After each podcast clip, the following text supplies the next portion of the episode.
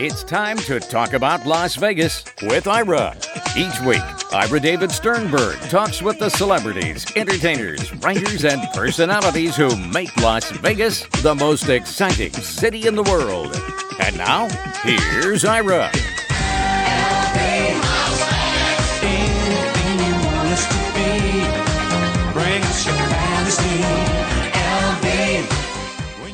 Las Vegas is known as the entertainment capital of the world, and in the early days here, entertainers and the mob were both an integral part of the social fabric. There were connections between Las Vegas and the East Coast, the Midwest, and of course, Los Angeles. My guest, Ori Spado, was familiar with that world and is author of The Accidental Gangster From Insurance Salesman to Mob Boss of Hollywood. His story about his days as Hollywood's fixer with mob connections. The book is published by Coastal West Publishing and available on Amazon and all the usual places. And for everything about Ori, including autographed copies of his book, go to theaccidentalgangster.com. Ori, welcome to the show. Good morning. How are you today? Doing well, doing well. What made you decide to write a book? I'm sure you've been asked this before, but why did you decide to write this book after an interesting, I'll use that term, interesting career, and I'll use that term as well, an interesting career in, let's say, both sides of the line? Quite a journey. You know, actually, you know, I've been an avid reader all my life since I was a child. Even to this day, I read books every night. And when I was in prison, I read over 300 books. But I would walk the yard. And, you know, when you're in prison, the only thing you have to do is do your time. And so I'd be walking the yard, and in my head, I, I'm always formulating things and thinking things that if I ever did write a book, not dreaming I ever would, I call it The Accidental Gangster. And why The Accidental Gangster? Where did that, that uh, motivation come to put that as the title of the book? Well, because I mean, it's not like uh, I'm uh, like a lot of these guys who were born in Brooklyn and born into the families. You know what I mean? I'm a Calabrese. My grandfather was uh, uh, he he was made. He came over here from Italy as a made man from Calabria, but you know, my after that generation, our family didn't want anything involved in that. Uh, but you know, I guess it was in my blood.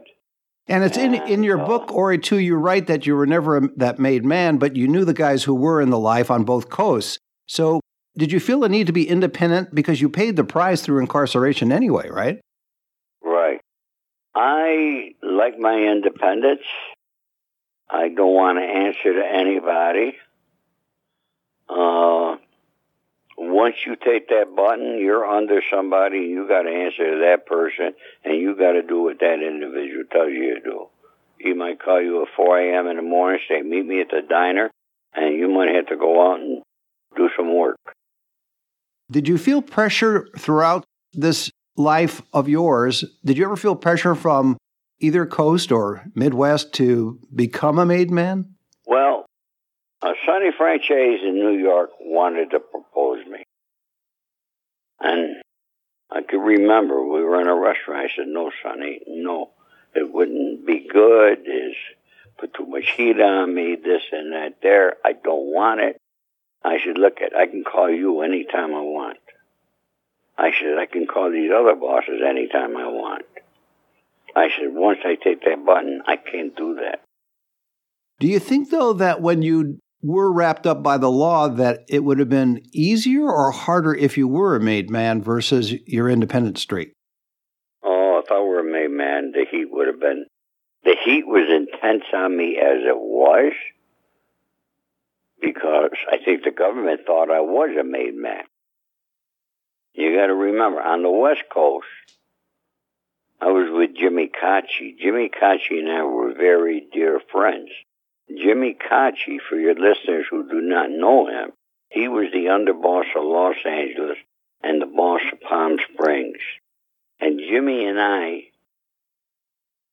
minimum of once a month, we were in Las Vegas. Um, because a lot of those guys in Las Vegas were under Jimmy also. And you were involved in Las Vegas too, in terms of, I, I, know in your book you talk about the Aladdin and promoting there, but, and we could talk about that, but it's interesting the connection with Las Vegas because you It seems that you based most of your working life in Beverly Hills, and I was going to I was going to talk to you about that. Of all the places to live and work, why did you decide on Beverly Hills? Well, this is the Hollywood capital of the world. That is true, but there's all kinds of other places to live within Los Angeles that would still keep you close. I just thought it was funny reading about well, it. You know, I, I'm a guy. Even though I was born in a small town, I like to hear cars going down the street. I like to know there's activity around me. I like to know that I got my choices of restaurants where I go, uh, and so forth, you know, and I lived in New York. I lived on 58th Street. Uh, I lived in Little Neck. I mean, you know, high rise building. I, I'm attracted to that there. I, just something, you know, some people want to live in a cabin in the woods, not me. and also, too, I keep thinking though of all the places in terms of a low profile, Beverly Hills is somewhat high profile. You know, I kept a low profile here for so long, uh, because I was warned when I got into town from the Los Angeles Police Organized Crime Unit also known as the Goon Squad, as portrayed by Sean Penn in, in a movie, and Nicholas Nolte on another movie, at Mulholland Drive. You know, Sean Penn did the Gangster Squad. That unit of the LAPD exists. It's real. And I never forget, I had a girlfriend and she fell at the pool, broke her arm, and I brought her to Olympic Hospital over on Olympic Boulevard. And we're in the waiting room at the emergency room. And a detective walks in. Mr. Spado, come in with me. I got to have a talk. I said, can't you see that I'm got to get her in the emergency room? He said, this will take a minute. I walked outside. He said, Mr. Spado, we know who you are. We know you're with Sonny Franzese. Do not do your, do not do your trade here in Los Angeles. I said, what? He says, you got the message, he says. We know you're here. And that was it. And he walked away. What was your initial reaction, Ori, to that warning? I go, what the fuck is this about? I said, what is my trade? Well, well, they obviously heard of you, so I mean, I mean, you're they're they're they're visiting you at the emergency room, so they clearly yeah. were following you too. Yeah. So you know, look, I I've been followed most of my life. Um, it's a day in the life. It's something that you uh, I, I learned as a young man. Uh, always know everything that's around me, my surroundings. If I walk into a restaurant, I know who is sitting at each table. And I know if somebody moves from one table to another. Those are just natural instincts that we develop through the years.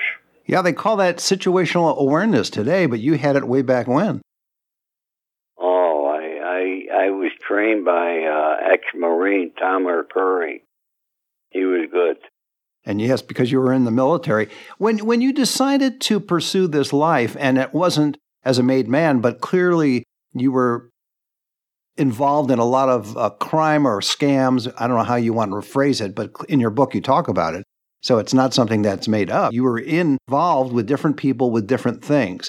And did right. you ever think that at somewhere along the line, given your situational awareness, that you would be caught up in the net that you ended up getting caught up in, which is in the book? You know, I knew that the day would come because you, there's only two things going to happen to you in that life.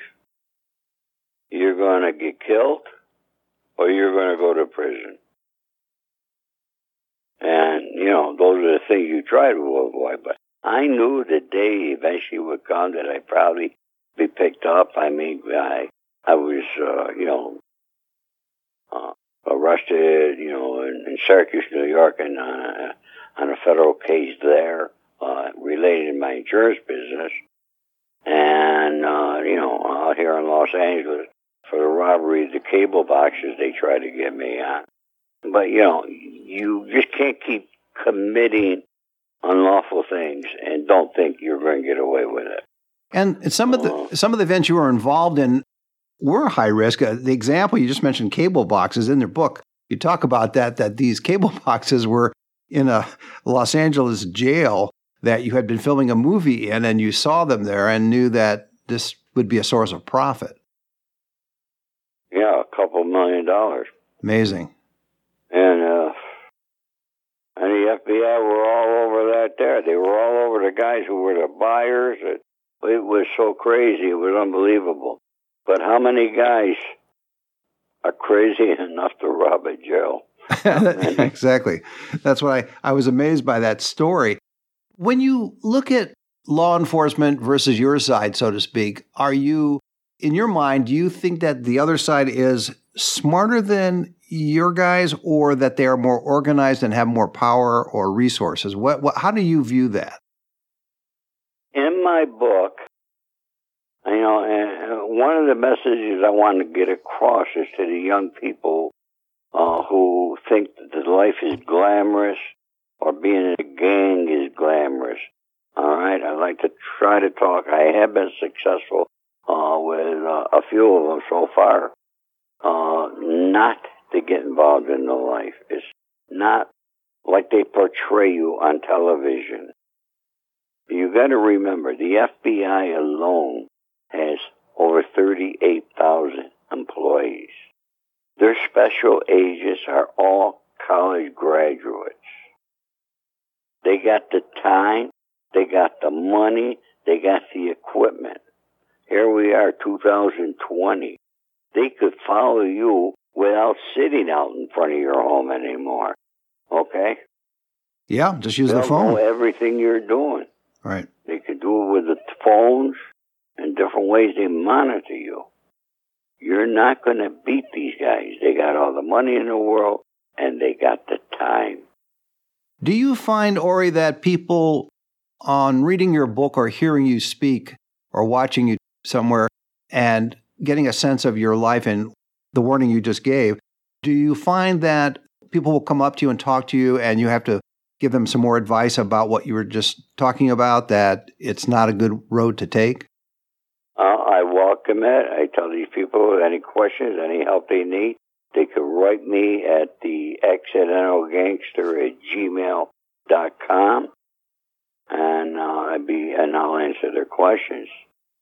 Some people, uh, after I talk to them a couple of times, uh, I'll ask them for their phone number and I will call them. And I've had conversations with them. Interesting. And you mentioned earlier there are a couple of people you've already turned around, so that's. A new a new career for you in a way. Right, and you know I do a live video uh, myself. I just began it last week. I'll be doing my second. It's called "A Day in the Life," and I explain what happens in one day. Okay, uh, particularly with search warrants and how they watch you, how they tell you. Okay, and, you know, they got all the time in the world. And all that happened to me over a period of time. They knew everything I was doing. But then once they got all the information they want, bingo, boom. All right, they're at your door. And they're going to put the cuffs on you. And that's when you know the, the, the jig is up, so to speak, to use the vernacular. Yeah. When we get back, I want to talk to you about your return from prison and then get into a little bit more about your connection with Las Vegas. So let's first take a break. My guest, Ori Spado, is the author of The Accidental Gangster From Insurance Salesman to Mob Boss of Hollywood, his story about his days as Hollywood's fixer with mob connections. The book is published by Coastal West Publishing and available on Amazon and all the usual places. For everything about Ori, including autographed copies of his book, go to theaccidentalgangster.com. We'll be right back. We'll be back with more Talk About Las Vegas with Ira in just a moment. You've seen mobsters and cops face off on the big screen. You've heard the legends of Al Capone and Eliot Ness. But how much do you know about what really happened? Dive into the true stories behind the myths of organized crime and law enforcement at the Mob Museum, the country's finest collection of mob artifacts, history, and interactive exhibits.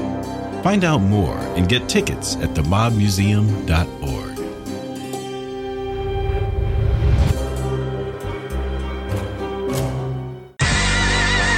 Now let's get back to Talk About Las Vegas with Ira.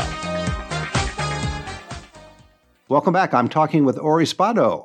He's the author of The Accidental Gangster From Insurance Salesman to Mob Boss of Hollywood, his story about his days as Hollywood's fixer with mob connections. The book is published by Coastal West Publishing and available on Amazon and all the usual places. For everything about Ori, including autographed copies of his book, go to theaccidentalgangster.com. And Ori, when you got out of prison, you were in uh, federal prison in Lompoc, correct?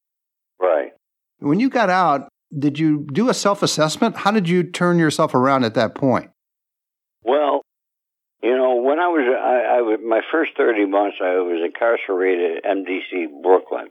Uh, that's where I was on the Colombo uh, crime family racketeering indictment, otherwise known as RICO. And that's where I had to fight my case, uh, along with all my uh, co-defendants. And, you know, the discovery that you're allowed, uh, the tape recordings. On our case, we had 3,500 hours of taped recordings. I was on 11 tapes. My dear friend Sonny Franzese was on 450 of them. But if you're on one tape, it's one too many. Under the RICO statute, And, yes. uh, you know, listening to my discovery and listening to all these people, here I am in California, and listening to uh, people, my, my friends having conversations in New York about me. I mean, why are they talking about me? Oh, you ought to see Ori, what kind of apartment he's got. He drives a brand new Lexus and all the jealousy. And, you know, I didn't really like that, you know, but, you know, everything registered in my mind. And, uh, I happen to have been blessed with three wonderful children. And they were the ones who provided for me when I was in prison.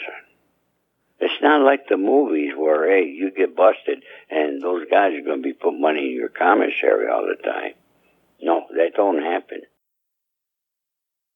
You think it would be just because you were part of that world, even if you weren't a made man, you were still part of that world. You think that there would have been some support, but as you say, it was your children that did it. By the way, we didn't mention for our listeners what was the charge that sent you to federal prison, where it was the RICO statute. There was uh, uh, two charges. They only need two predicate acts to bring you in on a RICO. One of them was a home invasion robbery here in Burbank, California. And the other one was a drug conspiracy of cocaine, 50 kilos or more. So I was facing life in prison. And, and I, and I was never going to do the cocaine deal. But that was created by a confidential informant. And sitting on my couch when a Jamaican boy that I handled out here that was with me uh, got in prison. He was transporting drugs to North Carolina. And his wife came to my home with two Mexicans that he owed a half a million to. And that money was on the streets in Brooklyn.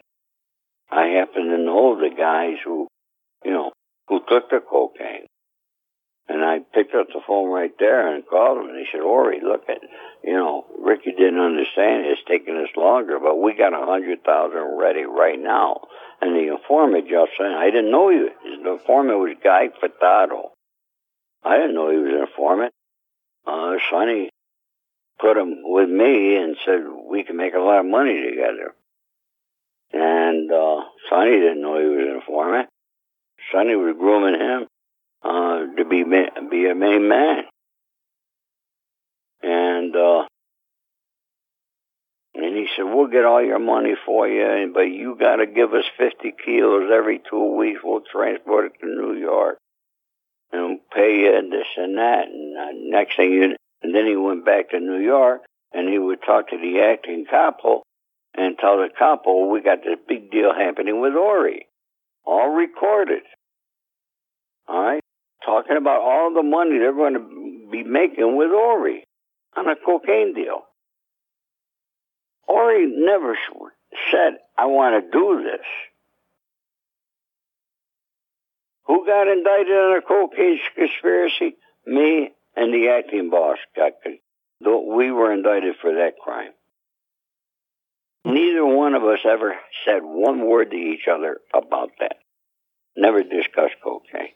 So at one point, you obviously agreed to a deal for a number of reasons, which are outlined in your book, and you serve your time in Lompoc, and you return to Beverly Hills. Now, are there restrictions on what you can and cannot do as a result of leaving prison, including, I guess you're, you're able to write a book, but are there restrictions in terms of who you associate with, etc.? Well, I had extra additional uh, supervised release things. And for four years, yeah, for four years, I could not associate, could not be seen with, could not talk with anybody. Uh, you know, so I mean, I wasn't even going out to restaurants that I thought maybe somebody might be in. You know what I mean? Sure. Uh, and, and and the judge worded it not only the regular laws, but what Mr. Spado might think of. Interesting. And I, I'll tell you what happened to me one day. And don't think that your local law enforcement, okay? I got, I made a right turn to go park my car. I wanted to park in this one part. There was a cop car right behind me in Hollywood. And I pulled, I parked my car and they come over. They said, you ran through that stoplight. I said, oh, I didn't run. You were right behind me. I was waving you to back up so I could park in this parking space there. You didn't back up. So I just turned the corner and I parked right here. Give us your license and registration. I give it to them. They come back, Mrs. Spado, step out of the car with your hands up. All right, we have, Oh, boom, because once they ran me in a computer, they knew I was on supervised release, so they had the right to search me and search my car. And I had another person with me. And they spread eagle me on, on, on their car and cuffed me. And they searched my car, and I'm thinking, oh my God, I hope this fucking girl and we don't have any marijuana. and how did it how did it turn out though? Was it you were you were allowed to go? There was nothing. I right. had nothing, right. and they had to let me go. Yeah. Let me talk to you a little bit about Las Vegas because you've had a lot of experiences up here you were involved. I remember in the book you talked about the Aladdin Hotel and promoting a show up there. Can you talk a little bit about how you got involved with Las Vegas and at what level and maybe your most memorable experience here? Well, you know, I began going to Las Vegas in the 60s. And uh, I was staying at, I used to stay at the Stardust Hotel. I was treated really good. Never had to pay for a hotel room, never had to pay for a meal or a show. I mean, it was, in, in the old days, Las Vegas was really a great city. Uh, it's changed a lot. It's a corporate world today. It's all different. Um, but when the Italians ran the town, it was, it was done with class. Now, did you get a chance to meet Lefty Rosenthal or Tony Spilotro? No, never did. I might have met Tony. I might have met Tony one time, but it would have been very brief. You know what I mean? What was your, your most interesting experience in Las Vegas that you recall? Well, the most ex- oh, I'm sure there are many. A friend of mine lived in Las Vegas. He was in the music business, and he put together a girl from this show, that show.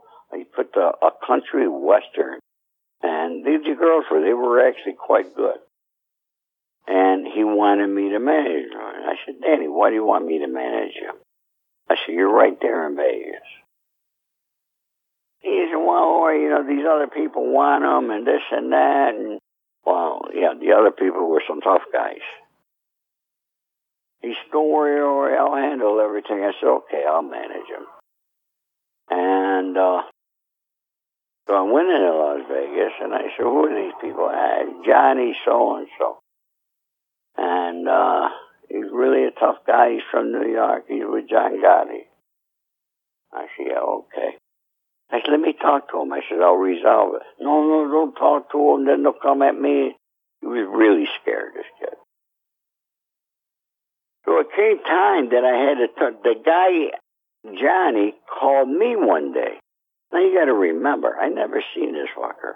And the only Johnny I knew in Las Vegas was Johnny, uh, Johnny Popcorn, Johnny Pellegrino. He's related to the people who own rails. And who I knew, uh, he was a good, good friend of uh, Jimmy Caci's. And the guy calls me up. He starts calling me names. He's yelling, and in my head I go, who the fuck are you? I says. He says, I'm going to send two guys there. I'm going to have you to sit down. And he's yelling. And he said, I'm, having, I'm calling John. I'm having two guys sent out there. I said, okay, do yourself a favor, save some money, and buy them one-way tickets, because they won't be going back, I said. This fucking guy actually calls John. The next day, Jimmy, this guy owned a deli uh, in uh, Las Vegas, an Italian deli. He was part owner of it. And uh, Jimmy Caci happened to go in. And he's talking to Jimmy, and he goes, this fucking guy in Beverly Hills, this guy Ori, I got Johnny sending two guys, we're going to take care of him. Jimmy said, Ori? No, nobody's fucking touching Ori. You know, Ori's with me. and that ended, I ended up, you won't believe this, but Johnny and I ended up meeting and I would always stop at his deli when I was in Las Vegas, and he'd come to Los Angeles. He always stopped. We were talking every day. We became good friends. It is amazing how the world changes that way, doesn't it? Yeah. The experience you've had in, with not only dealing in Las Vegas, but clearly in Hollywood, in fact, that's part of the title of the book, Mob Boss of Hollywood, you were able to fix a lot of things that needed to be fixed. Is there one thing that stands out, and then we'll end it with that? Is, is there one thing that stands out from your days working in Hollywood? Uh, people ask me that question and how I got involved in it. I got involved through uh, Dino De Laurentiis and Ralph Serpe, uh, producers. Uh, Ralph and Dino worked together, and everybody knows Dino. Uh, he did a lot of movies. Uh, one of the world's best uh, independent producers and biggest. And I got involved with them, or got, you know, we got this problem with this, friend, and I handled it. Well, they know because we handled the problem for them in New York when they filmed across 134th Street. So they knew I could handle problems, you know what I mean? Sure. And uh, they were always, for me, and I don't know, maybe it was because of my success in the insurance business, uh, but I always had the ability to be able to talk to people and convince them in a nice way of how they should be doing the right thing here. And so it went from them to studios to agents and actors and directors and you know, and you know, when I do something, I get a call, boom, I go and handle it right away. I don't wait about it. You know what I mean? I think about it a little bit, what I got to do and how I'm to do it, and boom, I go in, I handle it, and all without a gun. Uh, so I've handled many situations. Sometimes a, a director's having a problem with an actor on the set, and I have to go talk to the actor. Uh, you know, because you know they're wasting money on a, you know these films are movies are you know they all got a budget and directors want to stay within that budget if they could. So everything, no matter what it is, it relates to money. I'd like to tell you a quick story. Sure. About Las Vegas. The, I met this girl here, and her boyfriend was a guy in the garbage business out of San Diego. So she tells him about me, and the guy wanted to start the gar- his garbage business, expanded to Las Vegas. It was around, it was close to New Year's, and he invites me in, pays my expenses, but I drove him, and he puts me up at a suite at the MGM. The guy was a high roller gambler. And I was only there for two days. I drive back to Los Angeles. I get a freaking call. My name's in the newspaper. This guy, John Smith, writes, Ori Spado was in town. What was he doing? And this bullshit. I mean, here I, I didn't even leave the MGM. You follow me? John L. Smith, yes, he knows about it. My name's in the paper. yeah. Yeah.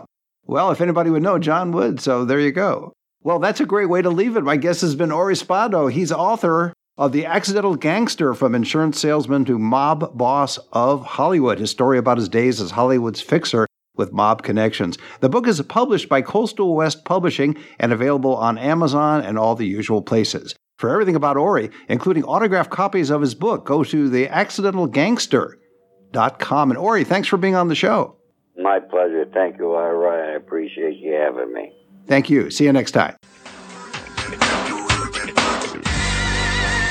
You've been listening to Talk About Las Vegas with Ira. Each week, Ira David Sternberg talks with the celebrities, entertainers, writers, and personalities who make Las Vegas the most exciting city in the world.